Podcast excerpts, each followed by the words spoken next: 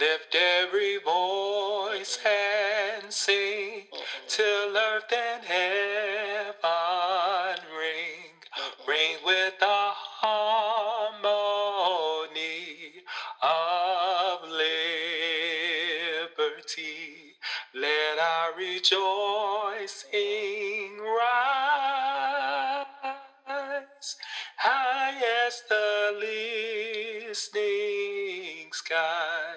Let it resound loud as the rolling sea. Sing a song full of the hope that the presence has brought Mhm. us. Sing a song full of the faith that the dark past has taught us. Let our rejoicing. High as the listening sky. It, it's the the the martyrs and, and all of that. But that's that's the next stanza. That's the next. No, it's not. It's the ending yes, of it is. one. No, it's not. No, it's it's really not. Bruh, you missed a whole closing of bro. No, I didn't. That's not yes you did. No, I didn't. Go back go back to that sing a song joint. Don't pull it don't don't pull it up on because I know you. No, don't pull it up. Go on and sing it. Go on and sing it. Start the show, clown. Your wife is texting the group thread saying these lyrics are wrong. I'm They so be- wrong. Thank you. Be your own house. It be your Thank own you. house.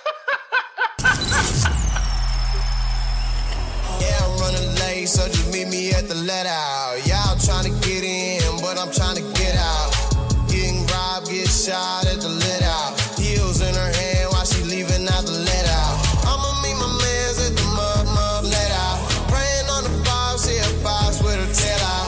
Ooh, I can't wait, I can't wait until they get out. We be pressing head when we meet up at the let out. City of Atlanta. Yes. Saints, Saints. goons, and ain'ts. My God.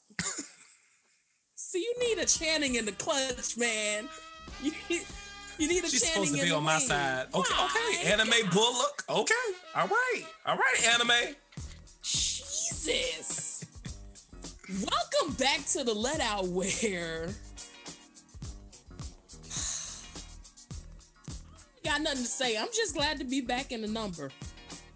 Listen, It's been Listen. it's been a long time. it's been way too long. We shouldn't have left you without a dope beat to step two. Step two. Step two. Step two. Pick it, pick it. Baby girl. Thank you. How are you, clown? Listen, um, life Wait, before you even do it, before we even, it's been so long, we don't even know how to start this joint. Yeah. What's your name? Oh, y'all, I'm McBride. And who are you? It's your girl Fantasia Barrino, and uh we're here. Um, You wears me out with that. Martin here. Uh, don't get mad. Put your picture in my window. that will never not be funny to me. It would never not be funny. My God, how you doing, man? Martin, life has been lifing. Uh, Has, hasn't it? It's been lifing. So I think the last time that we we actually recorded, I don't even think I was married yet, but now I'm a whole husband. Um, I'm a whole father. I moved my family halfway across the country, so technically I'm no longer in the city of Atlanta. I'm now in the city of Tulsa, here to reclaim some of this Black Wall Street. Praise our Okay. God. Oh. Um, and I have a beautiful daughter who is turning my world upside down. So Yes, yeah, life life has been good. Life has been good. Um, what about you? This is your first Father's Day, huh? It was my first Father's Day. Did you all slide? Oh, Sade. Sade. It was a regular day though, because I mean I do take care of my baby, um, and I take care of I take care of my babies. My wife is included in that. Come on. Um, so I made sure that the women in my life they ate yesterday. Um, we spent quality time. I was pooped on. My baby threw up on my robe at least a good three times, and As, as she should. As she should. Here for it and um, you know, hey, and I still got a thing with body fluid. Um, there are some moments where I just want to just throw her across the room. Um, but hey, it's my baby. First of all, you're not gonna throw my niece away. Let's start there. Let's start there. My God, I'm just waiting for the blowout, fam. Just Oh, Martin, no, no. I've I've had to call Channing in the room at least three times. Like it's it's some diapers. It and it, it doesn't smell bad because she's breastfed, but it's like, ooh. is it solid yet? No, this is that that seedy mustard yellow stuff. Okay? And don't let her cough while you're I'm talking about project. Oh no. Hell nah, boy. Y'all done up and done it. I'm sorry. Hell no. Yeah. You remember that? Yes. What happened to them? I don't know. We That's we need we need to do a um what is it called? Um it come on TV one unsung. We need to do uh an unsung let out. Fact. What would that consist of? We would talk about all of these artists. Like I'm thinking through songs now. What happened to um uh somebody rocking knocking the boots like that group? Town. H Town. What happened to H Town? One of their me- D- Dino died. One of them got murdered That's in jail saying. by a Satanist. Yeah. Wait, what? Yeah, he got murdered by a Satanist. They talked about how the Satanist did a ceremony with his blood. In a jail cell. Yes, fam. It is Googleable. It's Googleable. Yes. Yeah, I didn't get that memo, but you know, okay. Uh Adina Howard with her t-shirt and her panties on. We're going to talk about Adina. Adina is showing up in Atlanta here soon. t-shirt and my panties on. You remember? Right? Everybody it. body rolling. Everybody body rolling. What about what about the girl that was on uh Bone, Bone Thugs-n-Harmony? It's the rock of the phone. It's the moon. I know I can't sing. Lady of Rage. La- oh, yes, Lady Rage. stuff with my afro puff. Uh, you know what shuffled on iTunes today? Mm-hmm. Phenomenon by LL Cool J. Wow, something like a Doo, something like a phenomenon. Damn. Y'all, we really grew up in an era that we will never see again. like they don't even have we don't even have musicality like that on No. rap songs. Yes. Do you remember when they used to have live sets on all that? Remember? Like, or on Showtime at the Apollo, the artist actually had to sing. Like, you you weren't performing to a track, you had to sing. Fact. Speaking of Nickelodeon reboots, did you hear that they're about to reboot the Rugrats? Yeah, I did. And Phil and Lil Mama is a lesbian. Yeah. I mean, we always knew that she was a little different. It was just unsaid. Like they just kicked the daddy off altogether? Well, he wasn't around a whole lot. When we were kids, I think he may have been maybe like in two episodes or reference was made to him. I remember Phil and Lil's dad. I don't. I remember Chucky's daddy. I remember Tommy's daddy. I remember Angelica's daddy. I remember uh, uh, the little black girl. What's her name? Susie Carmichael. The Carmichaels. I remember the Carmichaels. Outside of that, uh, Phil and Lil had their mama Hi. with their deep husky voice. Uh uh Yeah, you gotta Amen. go. You gotta go. yeah. I'm so glad that life is lifing for you, cause Whoa, whoa, whoa. Cause life is yet lifing for you. Update us about the happenings in the world of Martin. You know, we out here. God is Godding and He's being the Lord of all, and we love Yeah. to see it. Um, I just did 12 hour prayer Yes, in you Chicago. did. Yes, you did. Pastor John Hannah. Um, that was I don't even have the words for it. Um, T. Renee Glenn, Yes. Bennett. Yes. Fam, when I tell you them people hem me up like a church chair, like it was like they pounced on me. I said, "Wait, wait."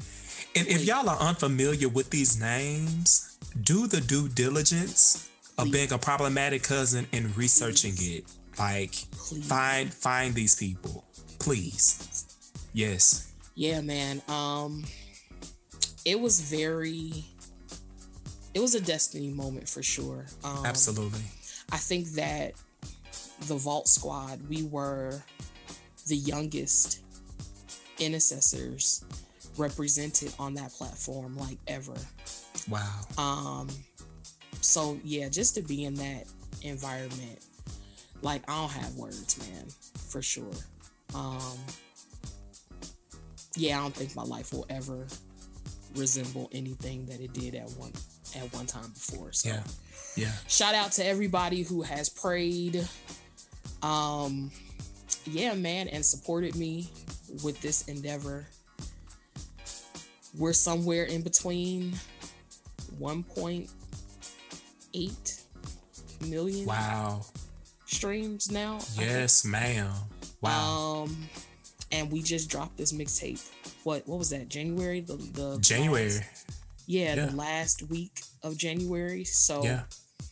the fact that we're not even good into the summer and those numbers are out here pop locking and dropping it Yeah. fam i don't know obedience changed my life Yeah. legit and people ask me all the time they'll ask you know like what did you do what was your strategy whatever whatever and it's like man i honestly got enough courage to do what god told me to do and he literally has exceeded all of our expectations I because love it. who was in that studio cackling like we always do us Us. We we was us the whole the whole time. Now we did what we came to do We did what we came to do, but that's us. We're gonna do the assignment. We're gonna do what God graced us to do, but fam, we are going to laugh. And I would be remiss if I did not tell you thank you for the opportunity to be a part of Prayers from the Vault. It it was an honor. It was an honor. So thank you. I told you then, I'll tell you again. Thank you.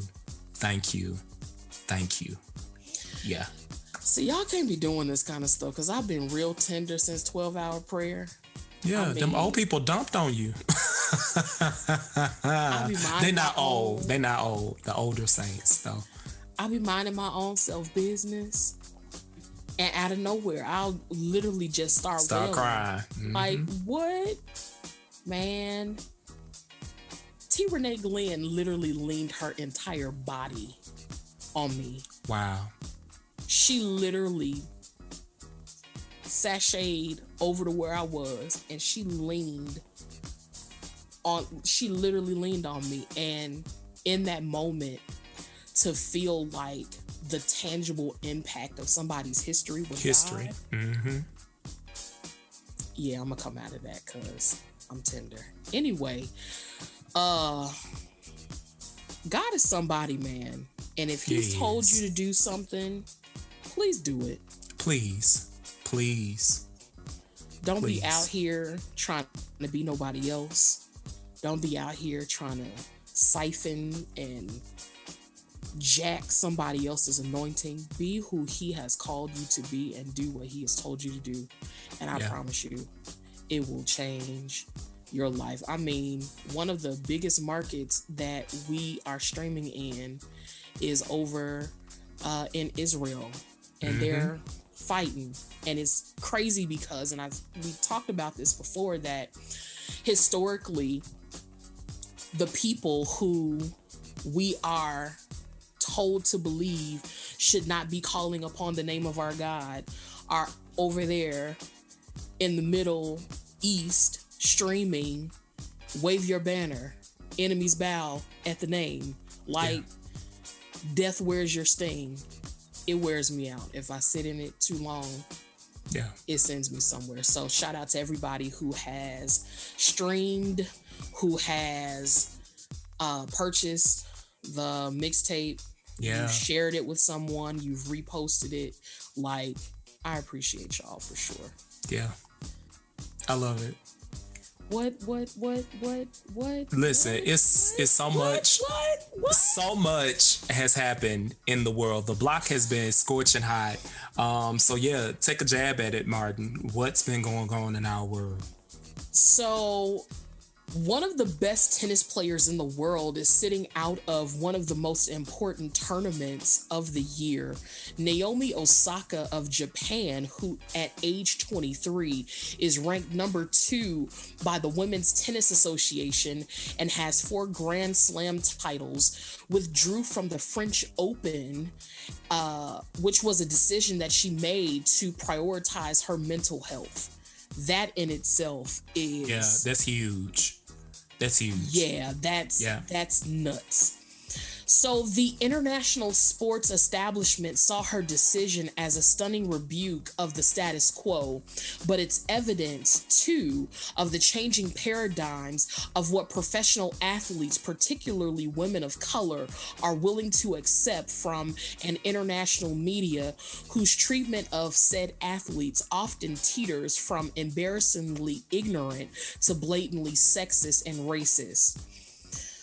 Osaka rankled uh, this tennis establishment the other week when she said that she wouldn't participate in press during the French Open to protect her mental health, something she said sports organizations do not value when they force athletes to participate in press conferences. In a message written on the iPhone Note app, she goes on to say that if organizations think they can just keep saying, do press or you're going to be fined, and continue to ignore the mental health of the athletes that are the centerpiece of their corporation, then I just got to laugh on last week, Osaka, in a note to fans and press, said that she withdrew from the tournament altogether.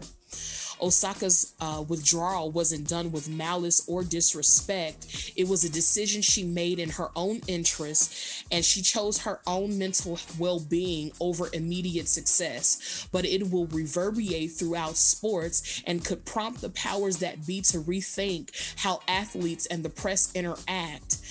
Um, I think that that's groundbreaking, and I personally yeah. believe that is going to take more um, athletes taking a stand um, for their mental well being that will ultimately collectively send a message to um, sports establishments across the board from tennis to the NFL to the NBA, yeah. so on and so forth. So I think that is, um, I think that was very brave of her. So kudos.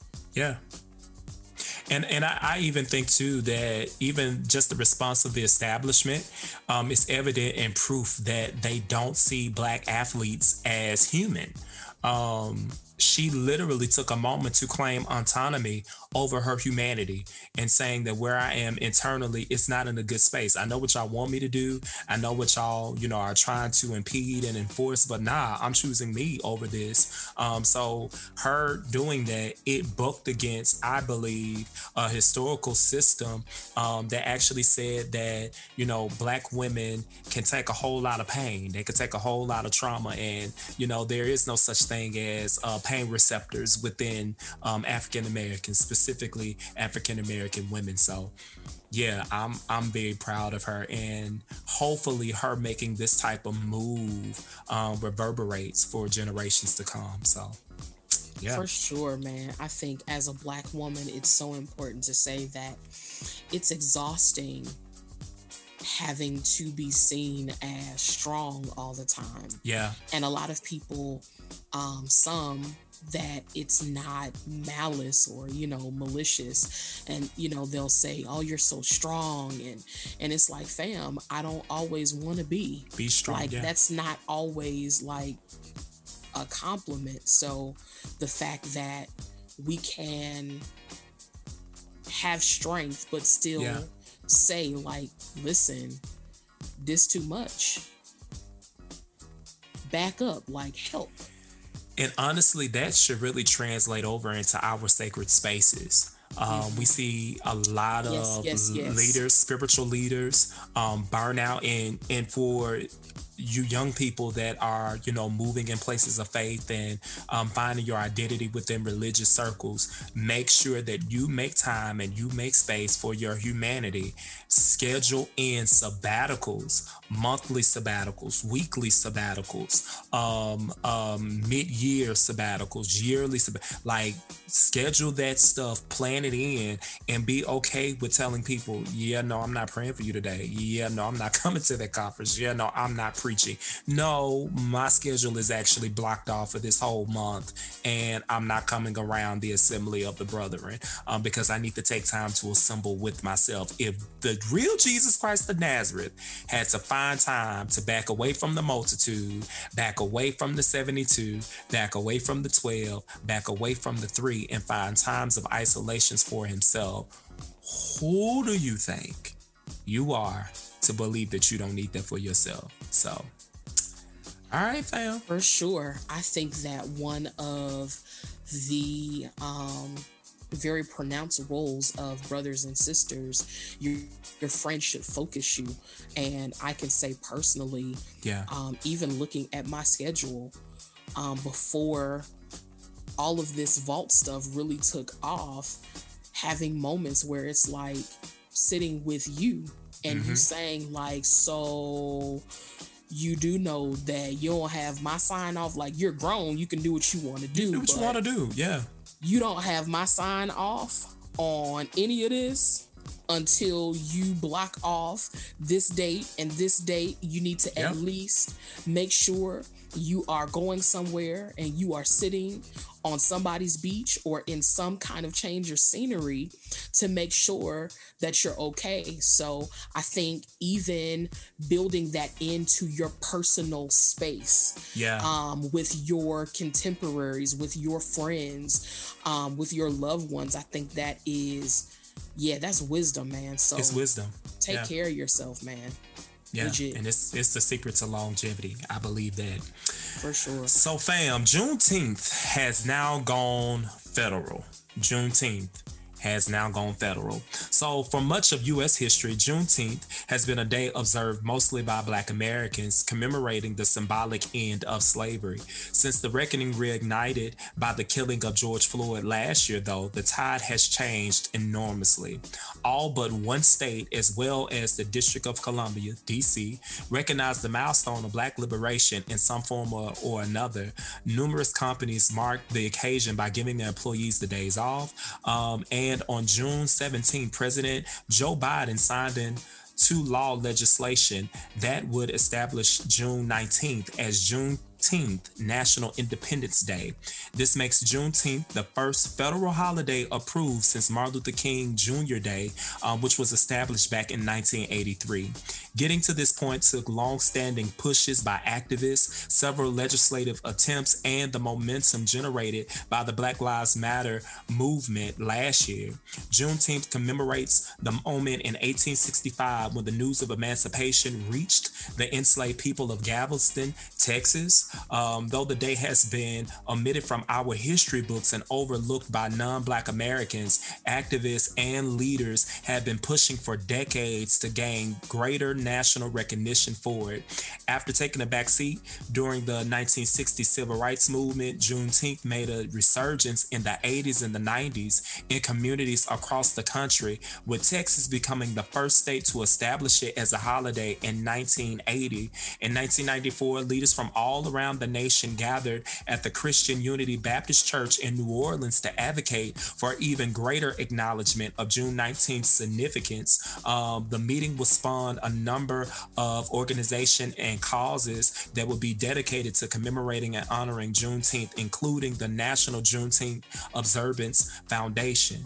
In 2000, a group of founders and uh, chairman Reverend Ronald Myers began to campaign to make it a national day of observance for all 50 states and U.S. territories to recognize it as a state holiday and observance. Um, Miss Opal Lee who is currently 95 years old. Um, she actually took on the Juneteenth um, recognition in less traditional ways. In 2016, the then 89 year old Lee set out foot from her own front door in Fort Worth, Texas, with the goal of reaching uh, the nation's capital. Determined to see Juneteenth become a national holiday, she hoped that surely somebody would notice a little old lady in tennis shoes. She is recognized as the grandmother of Juneteenth, who continued to push for a 2.5 mile walk in her hometown, recognizing the two and a half years it took for the word um, of the 1863 Emancipation Proclamation to reach the enslaved people of Texas. Um, five years later, her efforts have surely paid off, significantly paid off. So, um, yeah, President Joe, he officially signed this thing and made it into a national holiday. Um, we had two representatives, um, the Texas State Rep Sheila Jackson and the Massachusetts Senator um, Edward Markey, both Democrats. They introduced the bill in their respective chambers to make Juneteenth a federal holiday, um, but it was actually shut down, I believe, last year um, by a Republican representative by the name of Ron Johnson of Wisconsin. Um, these two individuals they came back again this year to reintroduce it as a bill. Um, and Johnson, he agreed that he would no longer block this bill from advancing. So the Senate unanimously passed the resolution last week, Tuesday. The House approved the measure on Wednesday, and President Biden moved it into law on Thursday.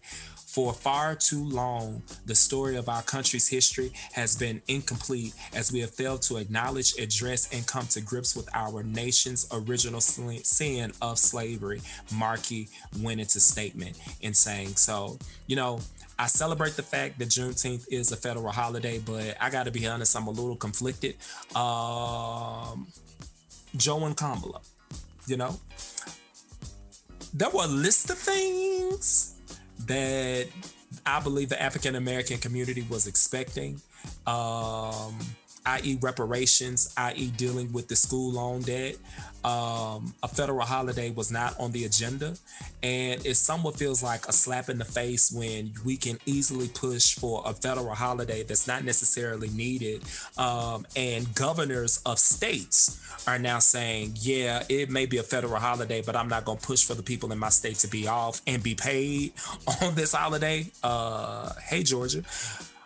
Um, it, it feels we, like it's we, a little, you know, we don't even, it's a slap in the face we don't even have to go as far as pushing for it to be a paid holiday within the states. How about 15 of the states that it's a federal holiday in? There are state sanctions that enforce Juneteenth not being taught. Yeah. In their schools. Here's my problem stop giving us symbolic victory instead of actually materializing change. Here's why I say that. Instead of defunding the police, they painted Black Lives Matter on streets. Come here, that DC. they have now that they have now painted over with the rainbow saying that the the Black Lives Matters thing was causing more division and we need unity. So the rainbow is symbolic of the coming together of the colors, but also us standing in solidarity with the LGBTQIA community. Um, yeah. So instead of raising the wage amount, we just clap for essential workers. We acknowledge you instead of making sure that black people can actually vote Come on, voter suppression, especially in Georgia. We make Juneteenth a holiday. Like, I mean, miss me And- give me with symbolic victories. and they reverse the laws on state level that once protected black voter rights saying that those things are no longer needed so um yeah i i i saw a lot of you blacks out this weekend as my sister would say um celebrating juneteenth and i believe that it was great um but once we're done celebrating let's let's look at the tangibles. and the tangible is our Asian American brother and sisters um, literally got legislation passed that protects them from domestic violence, like domestic terrorist violence. Black people, African Americans, have been pushing for these laws to be in place since lynchings like since since since the Nadir period of the 1920s, since the civil rights movement, since you know Reagan up like they've been pushing for anti-lynching laws to be placed into legislation um, and to actually be recognized as a federal thing and it's still a no. Even the conversation about reparations, um, even here in Tulsa, um, I believe that they have a great mayor, but when they started talking down about reparations, he literally said, wait, wait, wait, wait, wait. I don't believe that the current generations of Tulsans should be held responsible for the sins of their fathers. So we need to have a different conversation about what reparation looks like and is reparation something that's necessary or needed um, for these Tulsans. We hello, we we have proof that generational wealth was destroyed. We we have proof that these families would be in much different spaces had their ancestors had the opportunities to live and still own their property and still own their land. We have proof that the city and the state and the county seized land from these families that are now impoverished. And you're saying, whoa, whoa, whoa, whoa. Before we push reparations, we we need to go about this in a different way. Okay. Listen, while y'all are out here drinking your water and minding your business, make sure that you're doing your due diligence Yeah. so that the rug is not ripped from underneath you. That's all I'm saying. And it's happening, Martin. I'm very concerned about what the next 20, the next 50 years is going to look like because when you sit down and you even talk with um, African Americans that are of our demographic and of our age, how many of them are talking about they don't vote? My vote don't count. Or how many of them are talking about racism doesn't exist? Come here, Candace Owens. She's the same oh. age as us. And Candace Owens is like, why in the world did they create Juneteenth as a federal holiday? It's causing more division in our country. I'm an American. I'm not a black American. I'm an American. And I believe red, white, and blue. Let some let Oh. somebody let somebody yeah. knock you upside your head and call you a nigga. Okay. Ooh. Praise God. Okay. I would love to invite her to the let out. We should send an invite. That would be good to do a let out live with Candace Owens Child. and an L. Spencer Smith.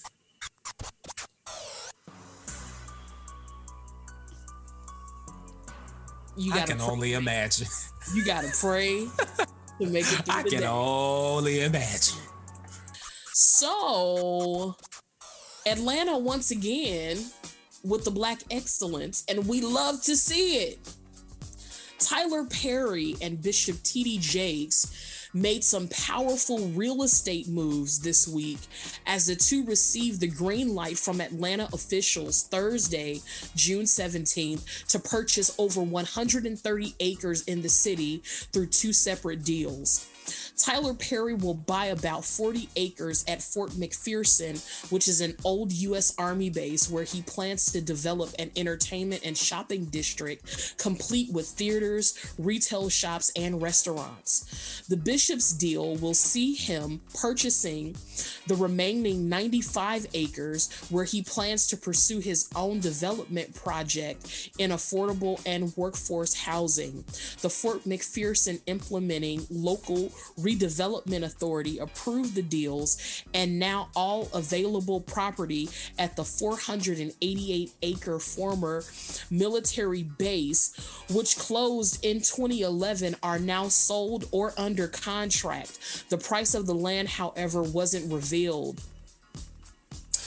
Uh, it's quoted as saying, Today is a good day for Mr. Perry. He says that he's grateful for the opportunity This so that this good. gives Perry, uh, Tyler Perry Studios to extend our footprint in Atlanta and create more opportunities for the people of Southwest Atlanta with restaurants, entertainment venues, and other business opportunities. He says that I'm looking forward to collaborating with my friend TD Jakes on his separate but adjacent project.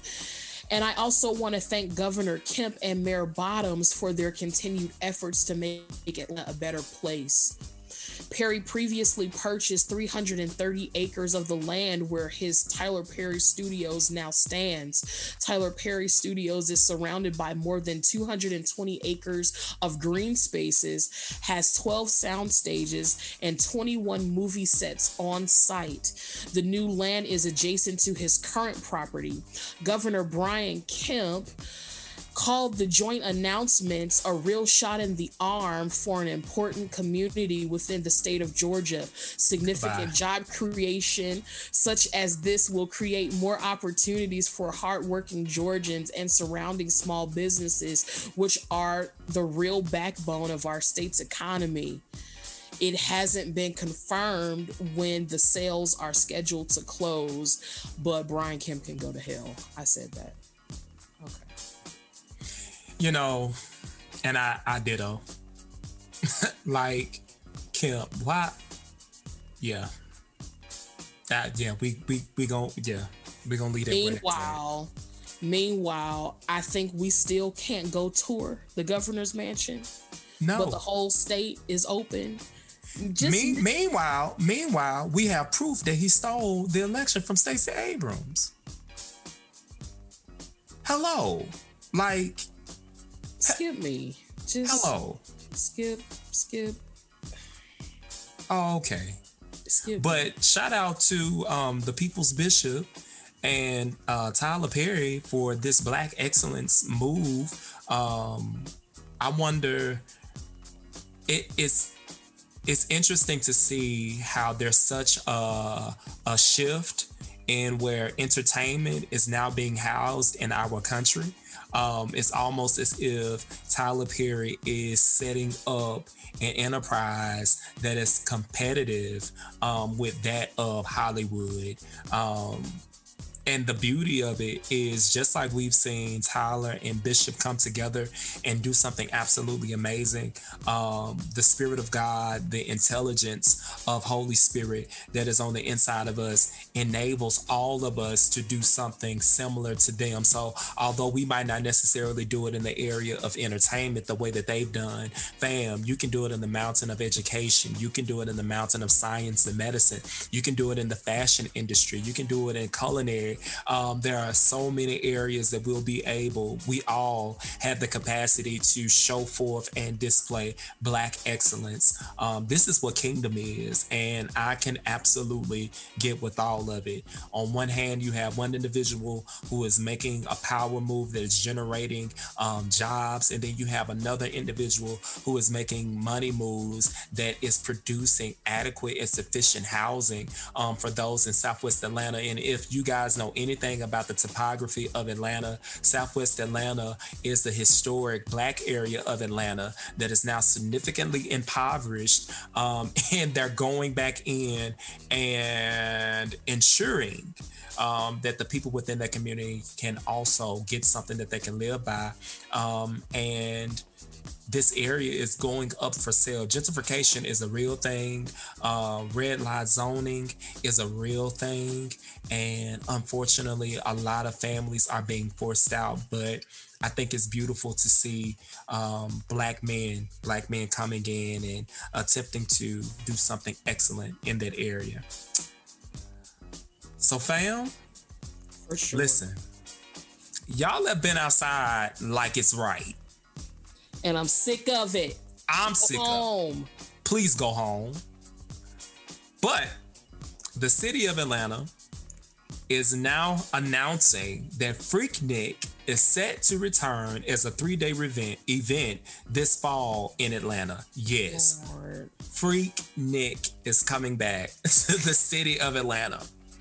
So mm-hmm. Freaknik is set to return as a three-day event this fall in Atlanta. It is also known as the Black Spring Break. It was started in the mid 80s by students at the Atlanta University Center and it quickly grew into an annual retreat for thousands of young black Americans. This event will take place in Morris Brown College on October 8th through 10th. And I was kind of conflicted when I read that that it was going to be on Mor- Morris Brown's campus cuz it's like, fam, y'all just came back? Like y'all just Oh, you mean, just got it together. I mean, But that ain't none of my business. I mean, they need the money. So, hey, if it's gonna generate and bring money to the campus, if it's gonna generate and bring money in a level of awareness to the AUC, as an AUC alum, shout out to Morehouse. Um, yeah, do what y'all do. I, I celebrate it. Um, as reported by the AJC, the lineup includes, catch this, Adina Howard. I could be your freak until the Till day, the day, until, until the, the dawn. dawn, and we go boom, boom, all through the night to the early morn. Okay, um, so Adina Howard, Project Pat, Lil Scrappy, Ray J, Pastor Troy, JT Money, Paul Wall, 95 South, DJ Unk, Field Mob, 8Ball, and MJG. Yes, it, it, it it's kind of it's a little it's a little up and down up and down up and down but it, it's it's it's gonna be a move Okay, then. Okay. I got it. I'm. I'm gonna figure it out. Okay, then. it's it's gonna be a move. I really believe it's gonna be a move. So um, the general manager for Underground Atlanta, George Harthon, goes on record as saying, "I say it's a cultural phenomenon where we had a group of 200." Thousand plus at one time, African American youth in the city for a fun, leisure, and entertaining weekend. Um, he said, I think the Freaknik name, as you know it, is a brand that is recognizable across the country.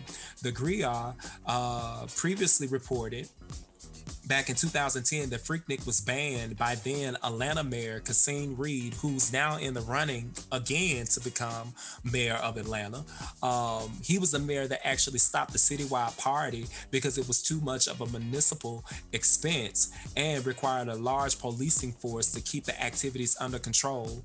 In June 2019, a new family-friendly Freaknik converged on the city at the Cellairis Amphitheater and Lakewood. Um, the lineup included Project Pat, Uncle Luke, Da Brat, Foxy Brown, Kilo Ali, Bun B, and Pastor Troy. I'm still trying to figure out what type of fam- family friendly Freaknik was taking place with Uncle Luke being there, and Project Pat, and Foxy Brown.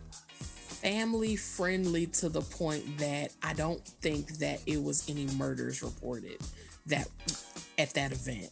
I'm picking up what you're putting down. I got it. And then too, it it's at it, it was at Lakewood. So, and it was at Lakewood. oh, Yeah. Like that's deep in the swaths. Yeah, yeah. Um, so the Atlanta-based promotion company After Nine partnered with the event. They said that the tickets then were ranging from forty-six dollars to two hundred twenty-one dollars. Um, but now they're saying that with this new Freaknik that's coming this year, that the tickets will be quote unquote more affordable. Um, so Freaknik um, is Atlanta's Black History all day long, and they are bringing it back to the AUC and Morris Brown as we both unite um, in the restoration of efforts. That's what Carlos Neal of After Nine Partners goes on record as saying, fam, listen. You know, as a now African American adult, I can admit that I felt a way Yeah. because by the time we grew up and could gone. actually do Yeah. something, Yeah. it was gone. Yeah. I'm not saying that I won't, I will be in the dancery, but I'm not saying that it don't look like it might be a move. It definitely looks like it's going to be a move. I just wish that I was still a student at Morehouse because, fam, I, not not like my freshman through junior year, but like my senior year at Morehouse, where I got a little liberated. Um, Because you're this was my you're definitely legalistic. baby, I, I got freedom. I got I got freed up. Round about them last years at Morehouse. Listen, Freaknik, as a college student, huh? It just Beam me up, Scotty. Let, let me be there. You're stupid. It just ain't. It ain't what it used to be, man. Like I, Yeah. Yeah. I, I don't think that they will ever see the Freaknik of the 80s and the 90s ever again in the city of Atlanta. we just won't see life and culture We of the won't, 80s and Martin. 90s. And Won't. grown African American me, like there's a part of me that wishes that I could experience Yeah. adulthood in like the 90s. Could you we missed out, man. God Well, be knowing. we did. I'm, I'm, we didn't. And God Because be we, we grew up, you know, we, we had childhood at that time. God, God be knowing because he definitely knew that he couldn't deploy me in like the 60s and the 70s because who would be like, who would be out of here? Me?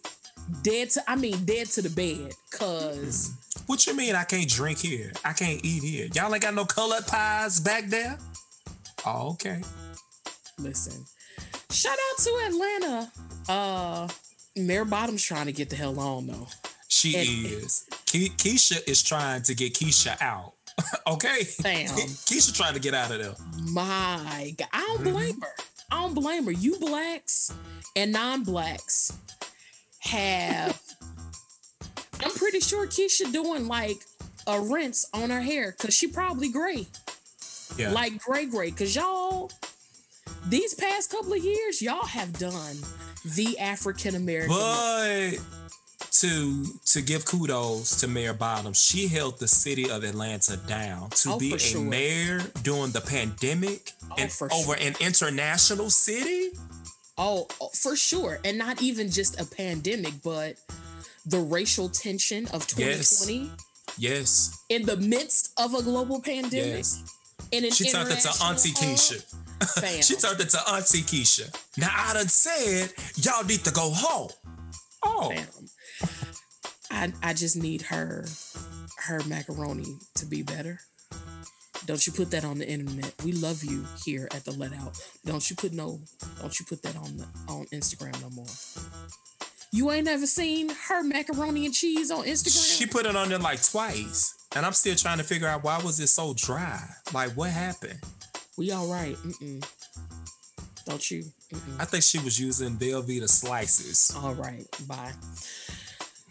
As we're talking about Atlanta,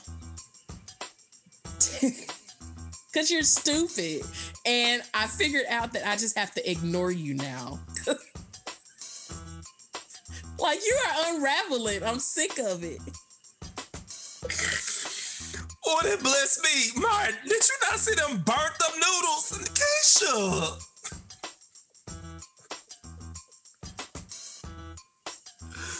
And then, and then she went back and made a statement saying, "Well, my family love it. No, your family is giving you mercy eating." Bam. Who don't have that bone of grace in their body? Me, Us. You remember that Mm-mm. Friendsgiving we went to?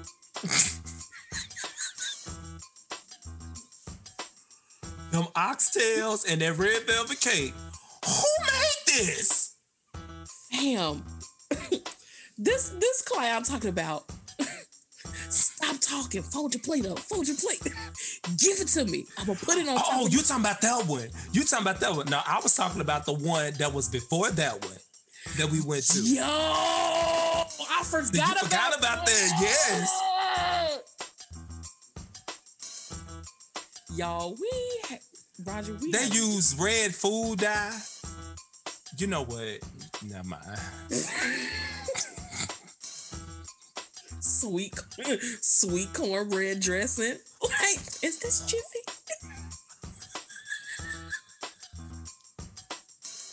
And then that Friendsgiving we did that year. It was like the the the chicken was bloody on the inside. Uh, I forgot about that. Who made these greens? Yeah, I didn't even have to wash them. They was already pre-washed. Uh-uh. Uh, Uh uh uh Cause uh what you not gonna do is play in my face. uh uh. All of this grit on the top of this pot. Uh uh. Are y'all okay? Listen, Mm-mm. And they was tearing it up too. Won't food poison me? Uh uh. y'all finish y'all plates fast, did? Did? Sitting up there mouthing to you. Give me your plate.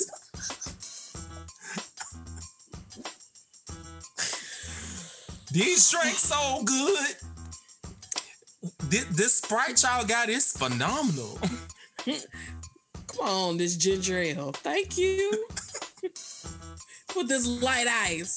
This is terrible. ginger ale with this light ice. It's so refreshing. That is. They never invited us to another uh, group dinner ever again. Uh-uh, we not eating this. And who is absolutely okay? Me. Me. Oh, okay. Don't invite us nowhere because we will talk. We will roast And y'all put us together? Oh God. your gathering. And then y- people be pissed off because we be in our own world cackling. Laughing. uh-uh, what they laughing about? You. You? You. Who gonna move us? Bless me. Uh speaking of Atlanta, 10 toes down. Uh T.I. and Tiny Harris are under investigation for sexual assault and drugging in Los Angeles. months months after a string of victims came forward with allegations against the couple spanning multiple states. The Los Angeles Police Department confirmed the investigation to the Daily Beast, saying the investigation was currently open after an unnamed woman spoke to police virtually in April. The woman is represented by Tyrone A. Blackburn, the attorney who previously sent letters on behalf of the multiple victims calling for criminal investigations into T.I. and Tiny in California and Georgia. Blackburn also told the Beast that another woman who he's representing, Rachel James, spoke to the Las Vegas Metropolitan Police Department earlier in May.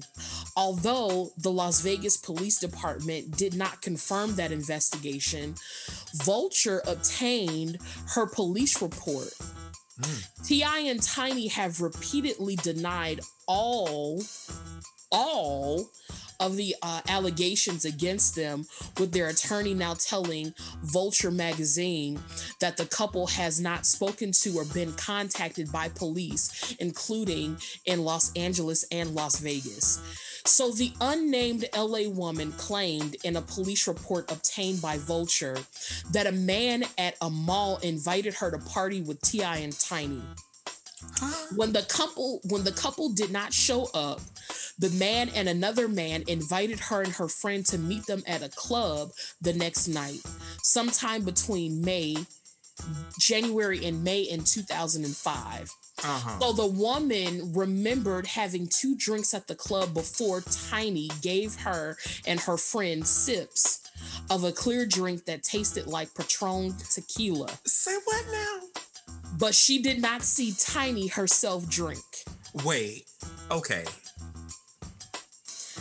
Later, she said that she went back to T.I. and Tiny's hotel room without her friend, who was not allowed to join. Say what? She said she then showered with T.I. and Tiny, and they gave each other massages while naked. then she said, You're child. You are a child. You're a child. Because what you thought about is Tiny being shaped like that lemon bottle.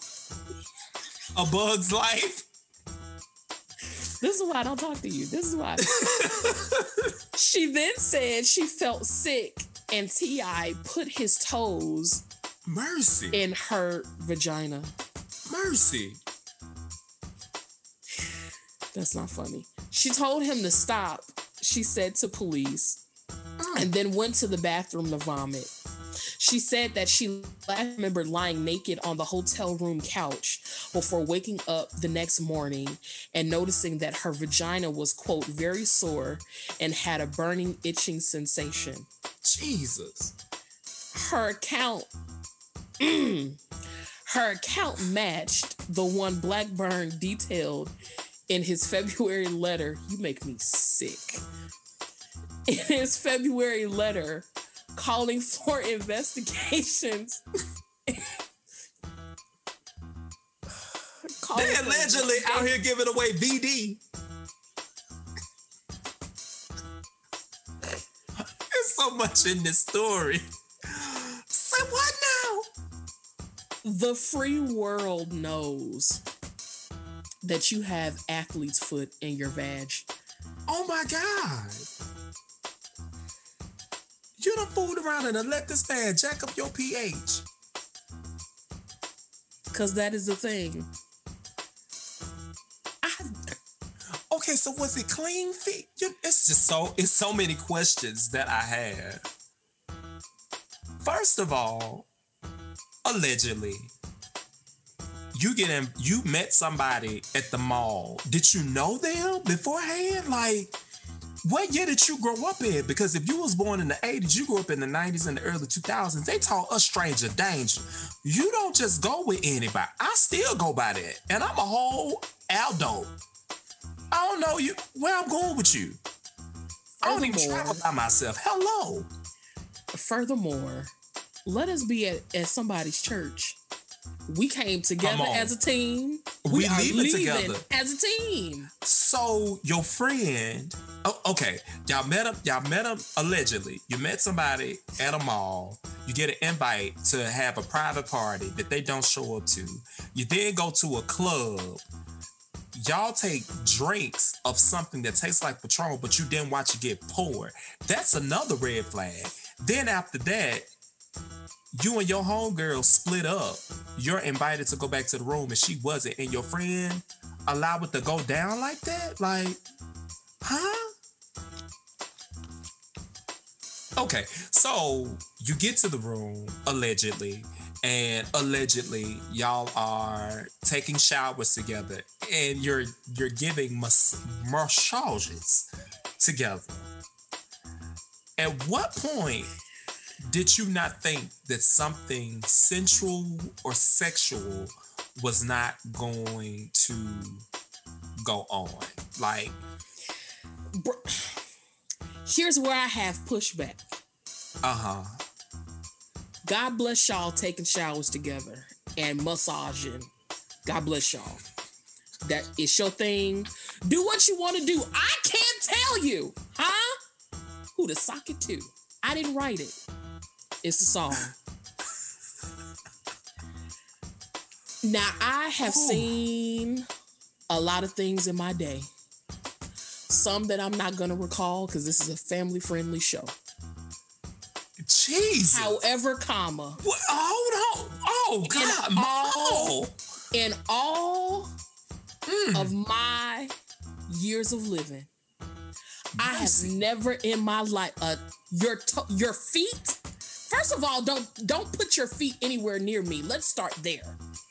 But your toes in in me, nigga.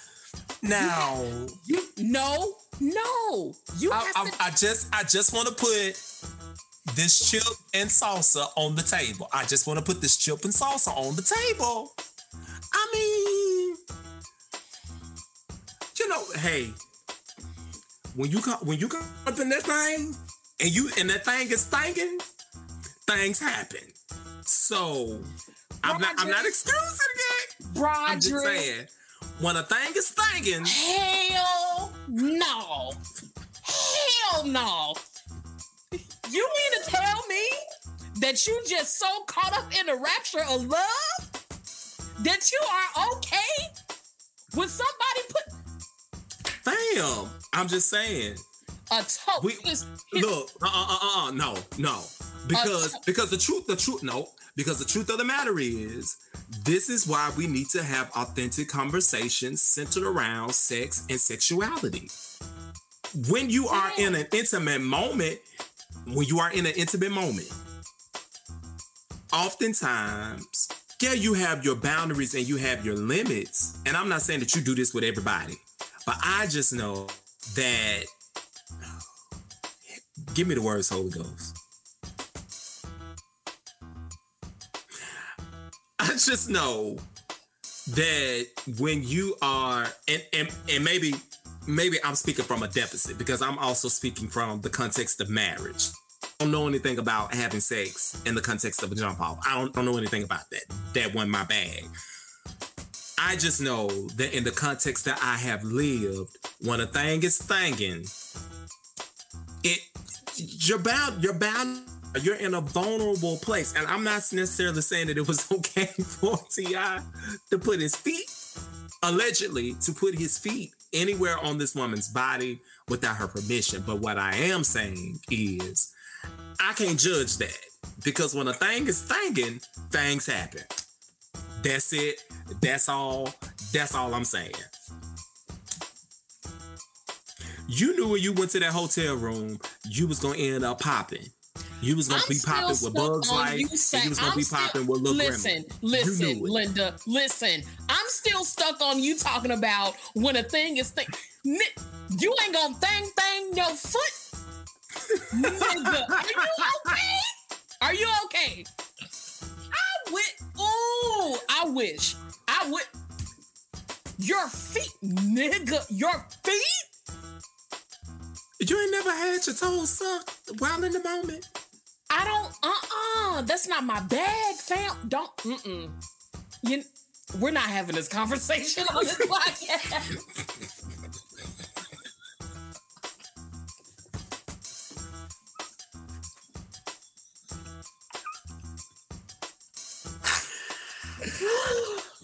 Oh my god.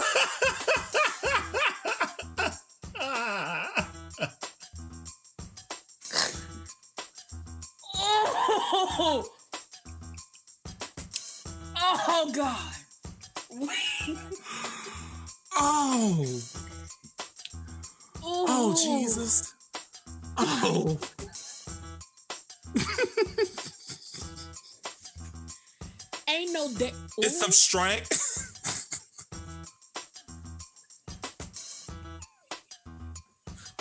that may be what that couple is in. You, you get what I'm, I'm saying? not, I'm not yucking your yes. That's what I'm not yucking your yes. However, comma.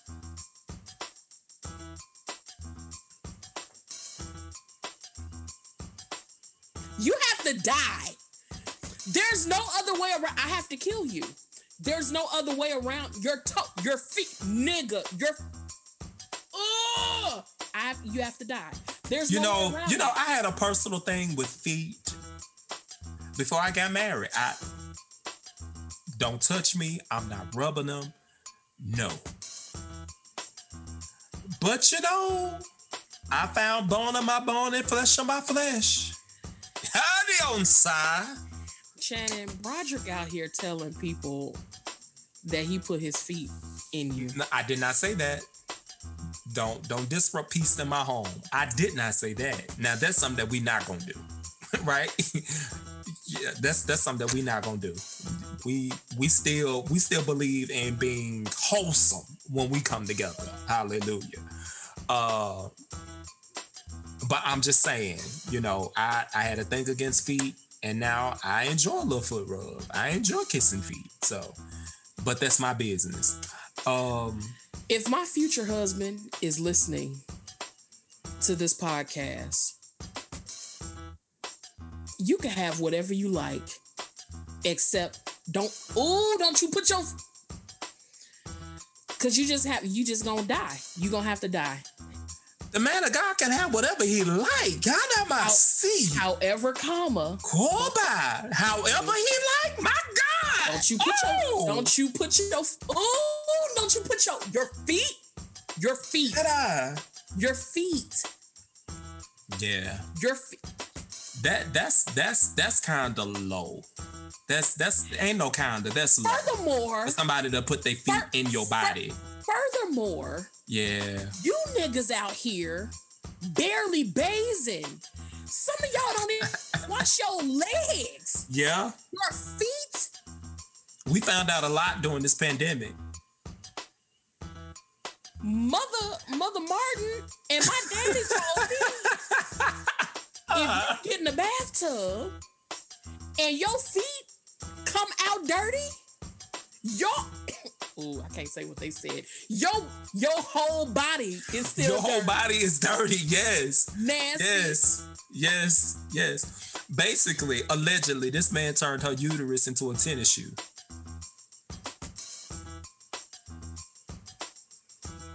I can't say that. Her cervix became a Gucci flip flop. Her fallopian tubes came became a toned shower shoe. Y'all play too. Ooh, see, this is why, and we've said this before, and I'm gonna say it again. This is why you have to talk to people. You gotta talk, fam.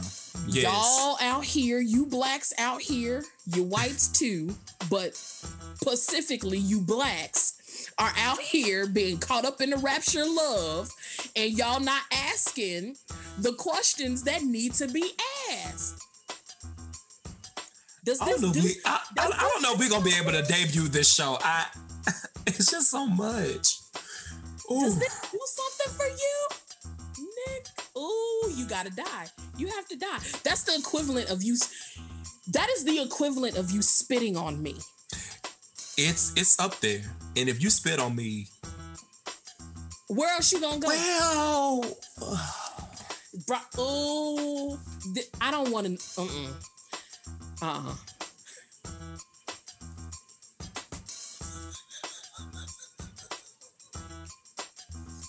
What is happening?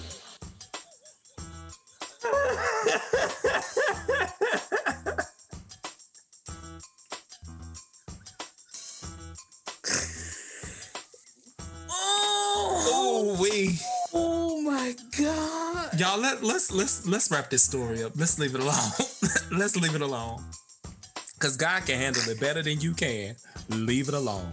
Jesus. Oh god. In other words, we just saying don't be out here allowing your thing to be thanged and it get thanged out. Okay. Um let's normalize mm. not divulging what goes on in your bedroom. I don't care. I don't want to know. Well, I would want her to divulge this because it sounds like somebody took it. And then jacked now, up a now, pH now, in the process. So no, I need you to divulge. no, no. Here's here's the thing. Jesus. If you're, ma- if you're married and y'all are consenting in the marriage bed, keep that to yourself. I don't want to know that. Yeah. I don't want to know that. It's keep that to yourself. However, comma, I don't want our cackles to send the message that we yeah. are minimizing rape because that is a serious thing. That is a serious thing. These are serious allegations. Yes. Um, so we definitely don't want that to be taken as we're making light of what is being What, what about her friend? I'm still stuck on this daggone friend. Lady, you just let your friend go like that? We be at church. We be at church. We go to some food spots. We can even be at a gathering. We, we ain't never been in no club or nothing like that. But I don't care if that is prophetess and bishop and apostle, such and such. Where the hell you going? And who going with you? You going by yourself? We don't know them. No, you going home. Come on. Huh? even even even down to hmm. This is why i'm convinced that people have different definitions of friends and like the job descriptions of friends because even down to a dating who the hell is that like Yep. i know you i don't know Yep. him I don't know them. Yep. Yep. Yep.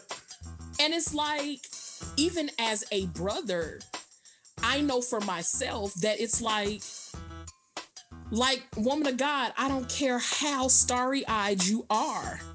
At the end of the day, if I don't have a release and in my gut, it's a uh uh.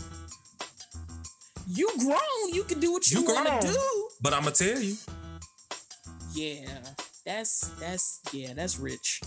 And don't call me like um baby girl called Diamond.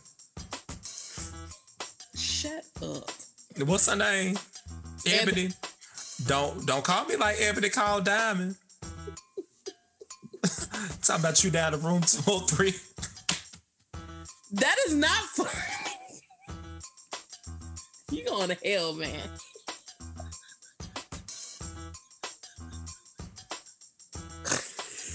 And I am not going. nope. Getting off the train. Mm, Don't call me. You down in room 203. Well, how did you get there? Questions that need answers. Y'all play too much, and I don't want to be involved. I'm praying for the woman of God and her pH balance.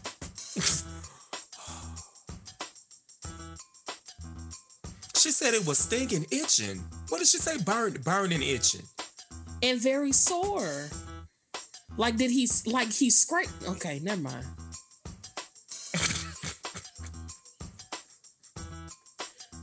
like how did you get assaulted with a toe?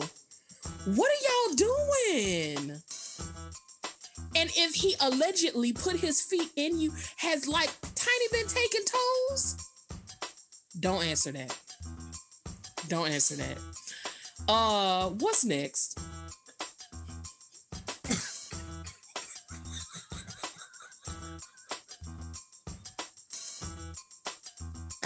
You're a child.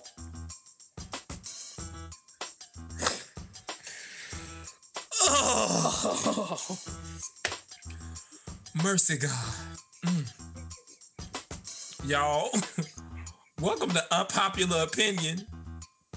This is the part in the let out where the problematic cousins um, have slapstick conversation where we look at some of our cultural nuances and we literally push the envelope. Welcome to Unpopular Opinion. In this edition, we are calling it They Lied Millennial Struggle of Edition.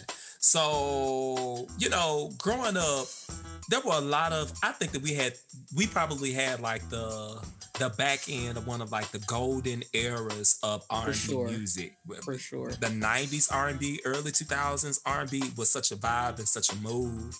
Um so we just want to just analyze some of this. So, number 1, Alicia Keys said, "We can fight like Ike and Tina.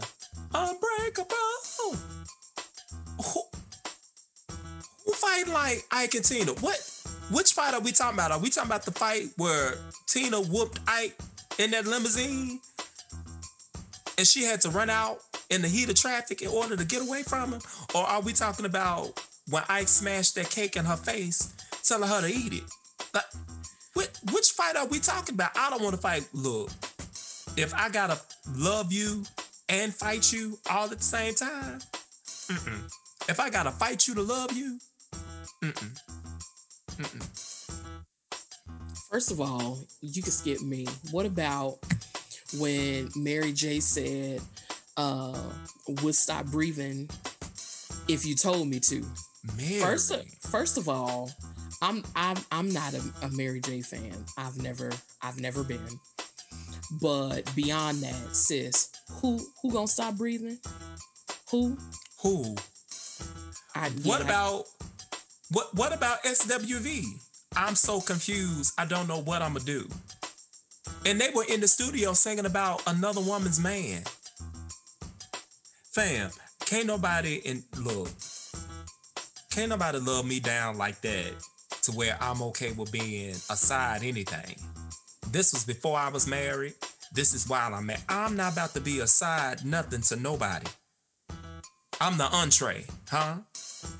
I'm the main course, huh? Oh, okay. How'd I by C? Oh, okay. But we were singing this full chest at What six about- and five years old. What about MoKenStef? He's mine. You may have had him once, but I got him all the time. Well, first of all, go to hell. You can have him. I said what I said. Are y'all okay? Y'all are not okay. Y'all are not okay. What about uh Blackstreet? If you take your love away from me, I'll, go, crazy. I'll go insane. Like it was a lot of stalker R&B. What about uh Jay? Don't walk away. Boy, my love won't harm you. You stalking this man. He clearly don't want you. Listen, Ooh, what about um Brownstone? If you love me, say it. If you trust me, do it. You are pleading that he shows you his affection. I gotta plead with you to show me that you love me. gotta fight every night to prove my love. Mm-mm. What you doing, I'm woman? I'm alright. First, just what was who who sung that? Your man is my man is your man is my man is her man too. ain't, ain't that uh Jenna Jenna Aku? You know I jack up a name. Jhené Aiko? Huh.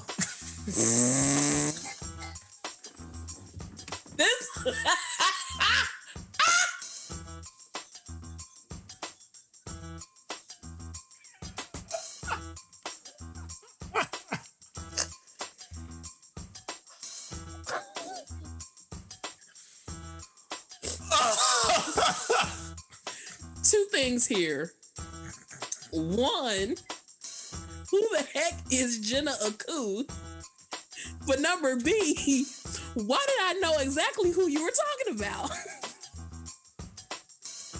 so it's the same difference of my fault as it is.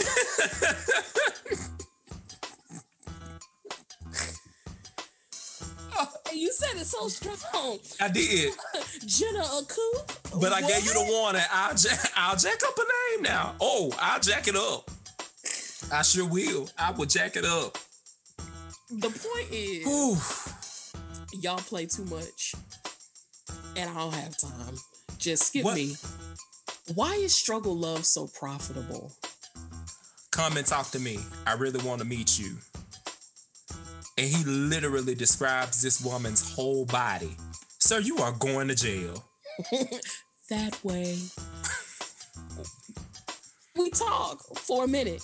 Yeah. Girl, I want to know your name. She she doesn't want to talk to you. I want to know. Tevin was stalking this girl. And can't we talk? Sure was. Tevin Campbell. It was a bop though.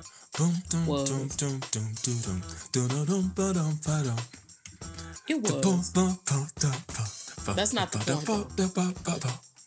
It Last night I. The only person that once sang in the struggle love was Luther. But Luther once sang it to a woman. Especially Fat Luther. Ooh. Fat Luther with that curl didn't that didn't curl all the way. It just Right. never curled completely over. Those were bops though.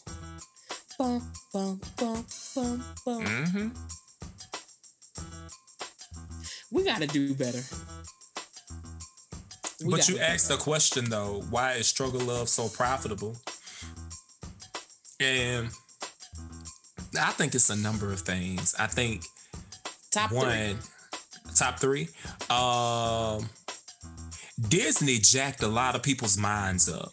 A whole new world. Of struggle love, Aladdin and Jasmine, struggle love, Beauty and the Beast, struggle love, Sleeping Beauty, struggle of Rapunzel, struggle of. There's always some type of adversity they have to overcome in order to be together, right?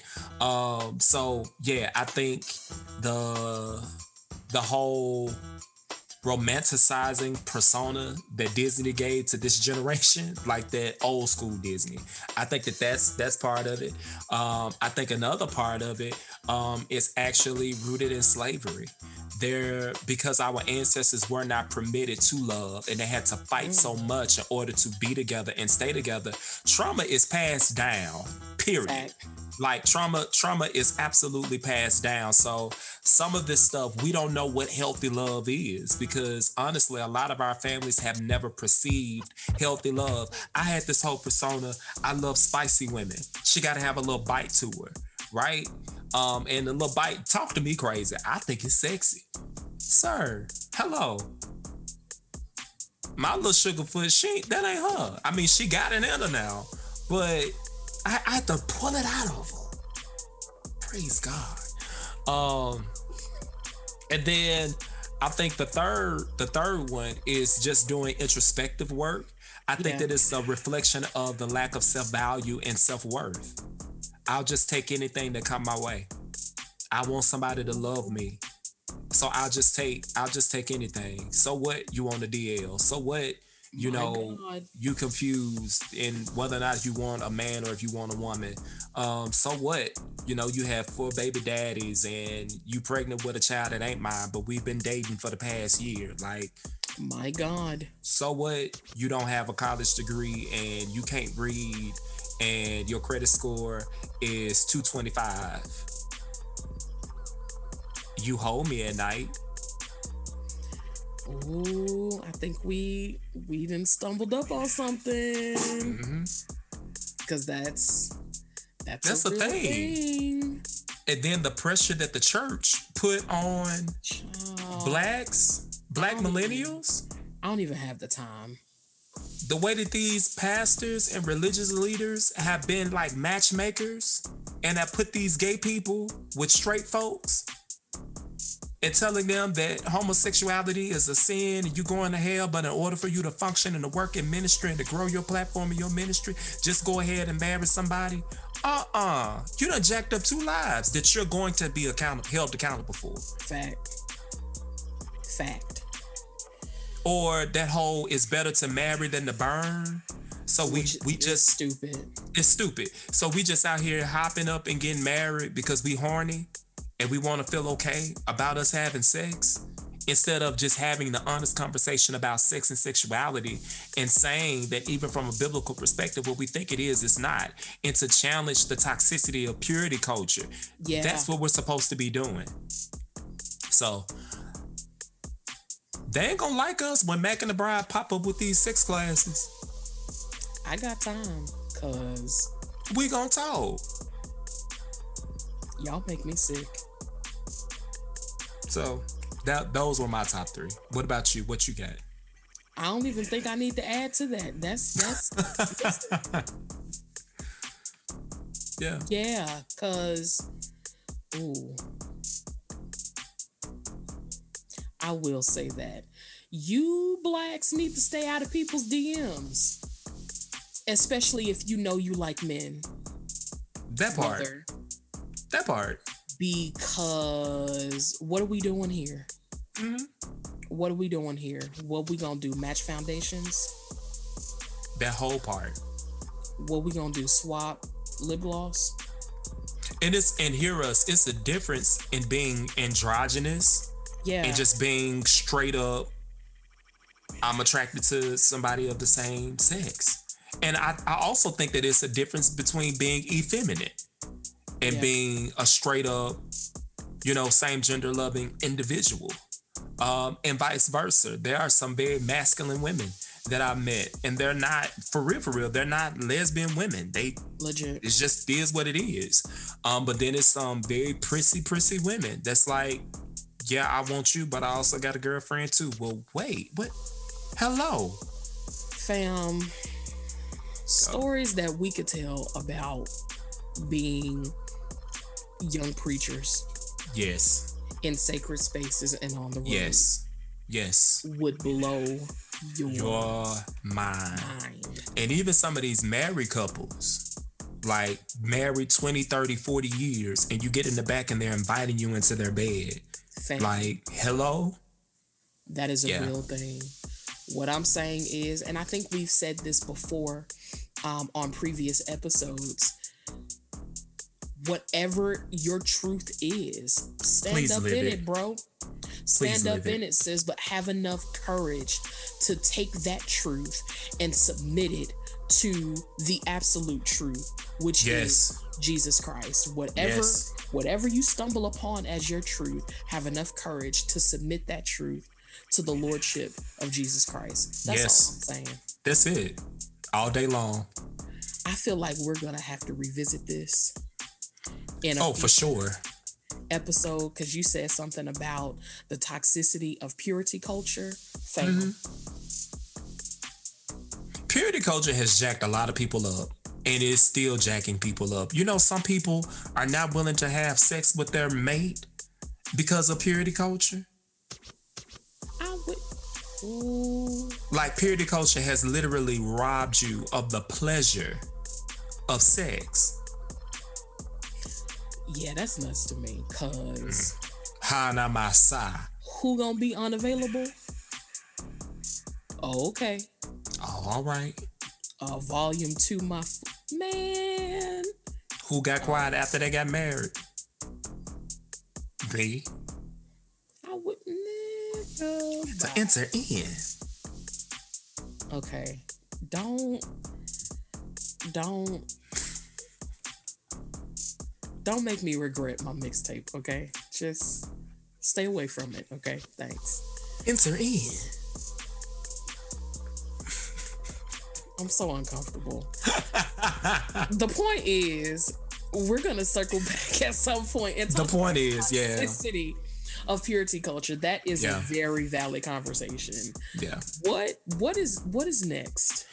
So next we have Mirror Mirror. This is My the segment, um, the last segment in our podcast where where Martin and I we actually sit down and we have real conversation. You know, we're we're we're gonna laugh, we're we're us all day, but we just feel as if there are moments and times where you have to put laughter on the shelf and you have to have a come to Jesus meeting. So this is our meeting with the man and the woman in the mirror.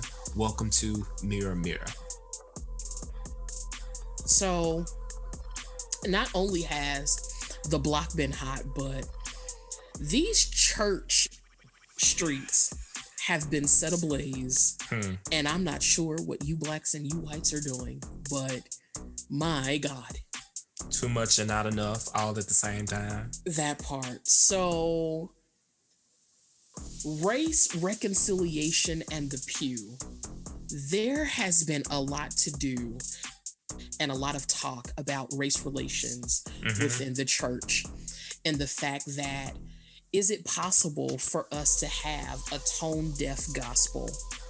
Mm. One of um, the major things that has happened in the past couple of days or so, I want to say in the past three days, the worship collective called Maverick City um, put out a Juneteenth EP Yeah. um and the internet kind of had a lot to say. And it was like so i really think that it is worth talking about is it possible to have a tone deaf gospel? What do you think? What do you think about that? Do you think Maverick City is tone deaf? Mm. Um. So first, I I don't want to move an assumption. Um. So how would you define tone deaf gospel? Because I mean, tone deaf can be a multiplicity of things. Tone deaf can be in a literal sense. Um, your notes are off. Your, music is off um, uh, another perspective of a tone deaf gospel could actually be it's presenting the gospel of Jesus Christ, but it's a skewed place of um, up or maybe even a place of obscurity when it comes to the gospel of Jesus Christ. What do I mean by that? Any gospel presentation of Jesus Christ that is void of social justice, that's tone deaf. Any form of gospel presentation of the real Jesus Christ of Nazareth that does not present God as the God who stands on the side of the oppressed, that's a tone deaf gospel. Um, a gospel that is showing us the beauty of the Lamb, but not showing us the beauty and the royalty and the power that's found in the lion, that's a tone deaf gospel. Or maybe even a gospel that does not um, cause us to be challenged in the area of even our identity, our Christ centered identity. It talks about us being seated in heavenly places in Christ Jesus. If you're telling me that all day long, but you're not dealing with the fact that I was born into poverty, I'm living in poverty, and I'm living through poverty, and I don't know how to break these systemic cycles of poverty, then that is a tone deaf gospel. So, for the sake of our conversation for the sake of the question that you pose, Martin, what do you mean by a tone deaf gospel? So, racially tone deaf, according to the Urban Dictionary, is a person who cannot tell that they're being racist with their words or their actions. Mm. Um, so to drop that in the context of wow. a gospel presentation, be that a preached word or mm-hmm. a sang like a a a performed or sang song. Mm-hmm. Yeah, to drop mm-hmm. that in the context of the gospel yeah. a person who will present um, a gospel message, be that a sermon or a song, and they're oblivious to the fact that there are racial undertones or it could be kind of insensitive. Yeah. Um, do I believe that that specific entity has the capacity to be tone deaf? From the definition that you've given us? Yes, absolutely. Um, have they been tone deaf? Yes, absolutely. Um, have they made attempts or strides in order to adjust themselves? Um, I believe that the creation of this album was a very cutesy, flowery way to adjust um, the tone deafness, but I do believe that in a sense it was maladaptive. Um, I can recall in times past where um, some of their artists and some of their leaders have taken to social media and have actually said, I don't see color. Um, our God isn't a God of, of color. Color isn't important. It doesn't matter what shade you are. Um, at the end of the day, it's all kingdom. Um, and my pushback is, well, one, how do you define kingdom? Uh, because all of the definitions that have been pushed and the rhetoric that has been pushed with kingdom jargon comes from the evangelical cult. And the evangelical evangelicals are um, anti, you know, anything dealing with women and women having autonomy over their own bodies. Uh, the angelic and angelic evangelical culture, um, they're against, you know, the LGBTQIA community and the rights and liberties, but they're also against, in some regards, African American or POCs um, being able to have autonomy um, over their being, right? Um, from a legal and a national perspective. So for me, if you're pushing kingdom agenda and it's laced in this evangelical culture and rhetoric, then that in and of itself is already oppressive because the kingdom that is oftentimes presented by the evangelicals does not include anybody who is not male and who is not white. Um, so that's kind of like my pushback with that. Um, and then there have been artists that are connected to um, this gospel entity who actually took to social media um, during the the riots of you know things that happened back in 2020, um, and even currently this year, because a number of them are black men who have children that they are responsible for that are black males as well, um, and even in them attempting to raise and lift their voices, they received a lot of pushback and a lot of flack, not only from people outside, their listeners, but also individuals from the inside as well. And in some ways, they had to redact some of what they've said, right? Um, so do I believe that they present a deaf gospel? Um, I believe that they have the capacity to, and I believe that they have in the past. Um, I know I currently don't listen to gospel music. Um, I got an opportunity yeah. to listen to um, some of it. I think it was the song with uh, Jekalyn Carr on it, um, and I couldn't. I, you know, um, I feel you um, yeah so i i i yeah and and and for me it's how do you walk the fine line of presenting the gospel standing in the truth of what's happening but also use your platform and your power to flip and overturn tables.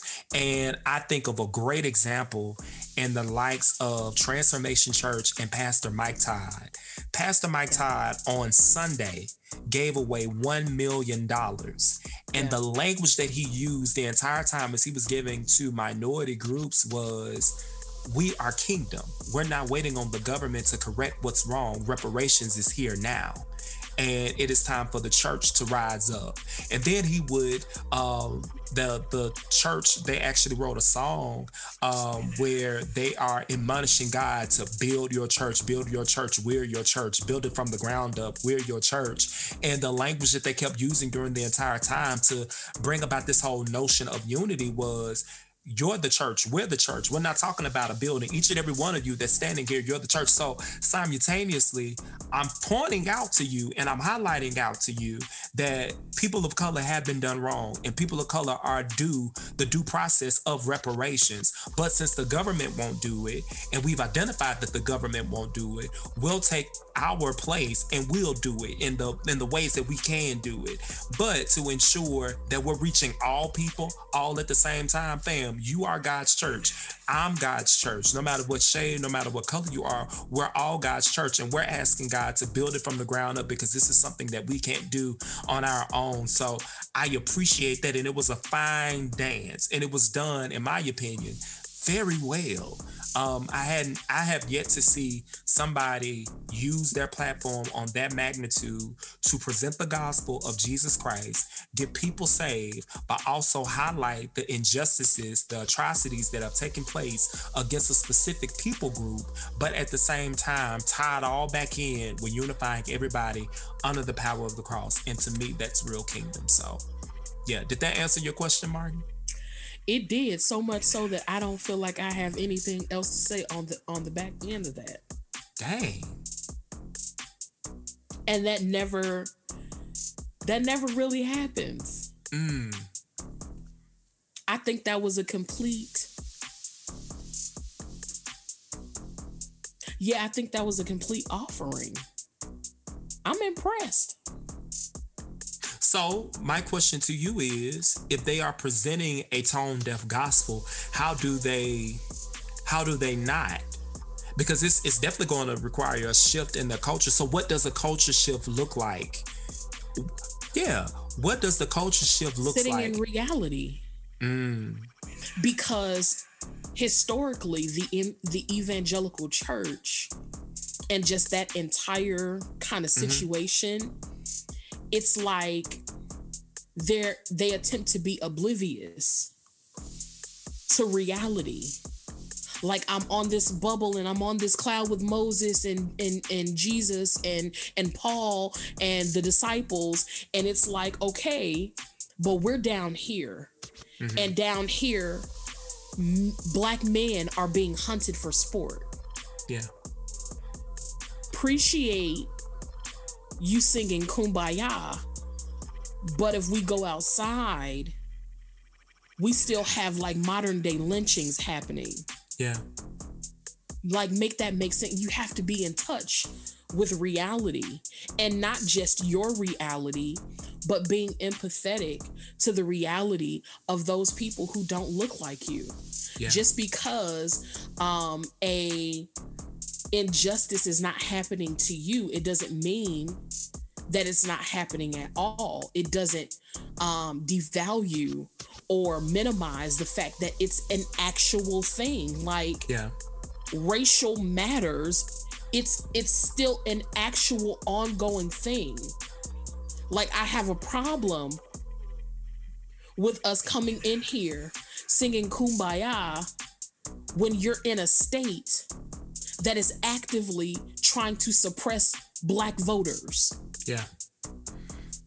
In Make a city that make sense. that's trying to suppress black voters. Not just that, but if you are a white man or a white woman who is leading a congregation that is quote unquote multicultural, quote unquote, but you have a high percentage of black and brown bodies in your congregation and you can't directly speak to the systems that are oppressing them under the guise of race racial unity and this is kingdom skip me that's that's bullcrap And you may need to give up your church. Yeah, you you may the individual that has done it exceptionally well, Cheryl Brady. 100% Oh my God. Pastor and Bishop Brady, they have done an amazing job in sitting in the fact, yeah, I'm white, and I understand that I have white privilege. But I also understand too that in me having white privilege, there are some white folks out here that are killing people that look like my grandchildren. And I'm gonna say something. factual factual and Yeah. come what may whatever comes with me saying this Yeah. statement I still said what I said. but period I still said what I said. Um, so to shift culture you have to be in you have to be in touch with reality mm, that's good, Martin. you have to be in touch with reality Mm-hmm. that's just like we train in um, sacred spaces so when we come in and we do trainings whether it's leadership trainings whether Yeah. it's trainings on intercession when we come into um, a situation and we are presenting present truth we understand that you can't pray culture out you have to train it out Yep. Yep. And the first step in training is awareness Awareness. you have to be aware of what's going on around you. And what's the greatest difficulty, oftentimes, that I'm even noticing with pastors, is that they're unwilling to tell the truth about the culture of their houses. Fact. Come in and teach my people how to pray. But you haven't created a culture of prayer in your Come church. on. So why am I here? Come on. Yeah. I think too, um, on the heels of Maverick City releasing um, this Juneteenth album, um, one of their leaders, Chandler Moore, um, and his wife, they actually got married. And, you know, congratulations, shout out to them. Uh, and Chandler and his wife both, they um, released some of their pictures on social media. And there was a particular picture where his wife was backing it up on him. And social media went into an uproar. And it it brought about a number of questions for me. One, I didn't see anything wrong with it. I mean, they're married. Let these people be. Um, but the other part is, was it so much of an issue? Um, would would there have been that type of cry out or similar cry out if she had been a black woman instead? Because some of the comments were, um, he's demoralizing her. Um, he's hypersexualizing her. He's humiliating her. This is pornographic. Um, and mind you, they are still in their wedding regalia. I mean, like straight up tux. Wedding gown and she's you you can tell that they're genuinely enjoying a moment of enjoying each other's bodies and this is what they're presented with. It was a fun look and this is what they were presented with so much so to where um, i believe chandler actually had to come and make like a public statement um, where he apologized but he still you know stood ten toes down and saying look this is us. we did what we did, and we're unapologetic about it. And you know, so um, what what do you think? What's your take on that, Martin? Um,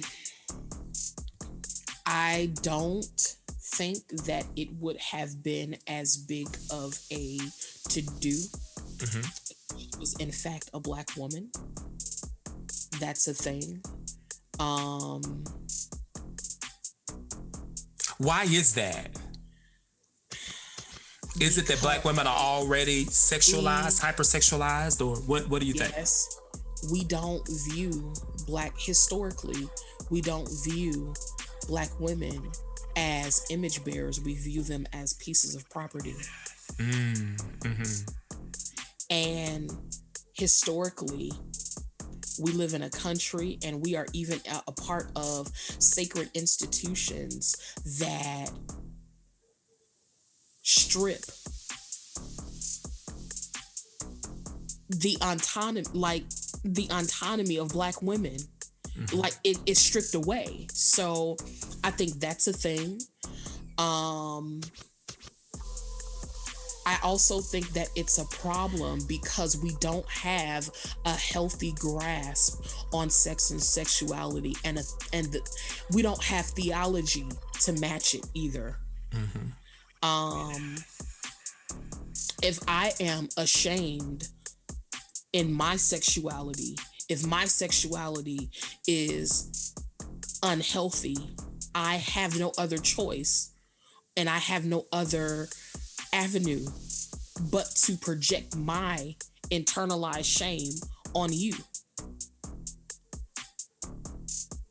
So I think we've said this historically on this podcast that there has to be healthy dialogue and theology, like Christ centered theology around the topic of sex and sexuality. And I yeah. think that when we fail to do that, we'll continue to have displays like this that blow up out of proportion. And two, people need to read the Bible like in its full context. Yes. Cause the scripture slinging that I've seen on it's off. Shirley Caesar's internet. What y'all what y'all read? Please tell me. And clearly they skipping over that scripture in First Thessalonians chapter 5 this explicitly says Mind your own business. That part. Um, okay. I think it's also wisdom to say that everything shouldn't be for everybody. Absolutely. Everything shouldn't be for public consumption. Um, what may not be a stumbling block or a sin for you could be that and more for the next brother or sister. So I think that it is um, it would be very sagacious to not put everything out for public consumption. And that's just sagacious. Then I might see. It's sagacious. just not, it's just not wise, man. Yeah. Yeah. Um and I think that was the takeaway for for me. I mean, now we free round here in McBride Manor, but there's sure. just some things we won't we won't necessarily post, we won't necessarily share. Even in us doing Mac and the Bride, we'll have very much so candid, um, very, very candid and transparent conversation. Um, but as far as providing you with imagery and videos and pictures and all of that stuff, that's just something that we don't do. Um, but that's us though, you know. Um, so I prescribe to the school of thought that says if modesty isn't your personal culture, don't try to show up in the world as being modest because now you're not being your true self. Yeah. You know, um, but mo- modesty, that's us all day. Um, so if that's who they are, then I celebrate the fact that they showed up in the world Yeah. like that because it's it was free and liberating for some people just as much as it could have been a stumbling block. It was also free in seeing somebody that anointed and that gifted still being able in their humanity Yeah. to enjoy their significant other. Um, but I also understand as well that with your platform and with your position and with your posture in the lives of people that you don't know, there's still a level and layer of responsibility that you have. Um, and that's just something that the old school taught me. Um, don't be out in public drinking, you know? Yeah. Um, if that's something that you do, you do that in the privacy and the comfort of your own home. For sure. Uh, not living a lie or anything, but yeah, pipe that down. So I get it. This was good. That um good. that was my that was my last um takeaway. Um with influence comes great responsibility and what troubles me about our generation is that we're so we're so gunning for popularity. We're gunning for platforms, we're gunning for stages, and we don't want to pay attention to the responsibility um, that comes along with it. Um, 12 hour prayer for me was a monumentous moment. Um, I'll never forget it. And with all of the, oh my God, I'm so proud of you, and the, like, this is amazing, even with um, literal giants in the faith laying their hands on me. Um, it wasn't a rah rah moment for me. It was very sobering Yeah. because it put me in awareness of the fact that there are literal lives and destinies and purposes connected to my obedience to the Lord. Um, so if anything, I pray that not only that we get a fresh baptism um, in the fear of the Lord, but that we get a fresh awareness of the responsibility that comes with leading and serving, um, serving God's people. A charge to keep I have, Yeah. a calling to fulfill, a God to glorify. Man, those, though that means something, Yeah. and I pray that we can get to a place where, yeah, man, we'll have a fresh baptism in the fear of the Lord, and again, a renewed awareness of um what's connected to our yes, man. Yeah. So this was good and This was real good. Yeah, it was. Now that's how you do a mirror mirror. Thank you, God. That was good. So Martin, how can we find you? How can we connect with you? Uh, you can't, huh? I'm playing. um, uh, you can find me uh on Instagram and Twitter. Okay, you can find me on Instagram and Twitter. Um, ask me that again because there's no. We're gonna have to edit that. completely. So Martin, how how can we find you? How can we connect with you? You can't, huh? Oh, All right. nah, I'm playing. Um, you can find me on uh, Instagram and Twitter at Yep. Shardemus. That's S H A R D E M U S. You can also find me on the Book of Faces, Sharde Martin Unlimited. Um, y'all keep requesting me, and I'm capped out, but we over there. So that's a thing. Um, you can find me on my website uh, www.shardemartin.com. Um, Prayers from the Vault is yet streaming on all digital outlets, so go pick that up, share it with somebody. Thank y'all for loving us the way that you do and supporting all that we do. Um, people don't have to be kind, fam, and the fact that people rock out with us, yeah, like for real, for real, yeah, like it it does something to my nervous system, man. So Yeah.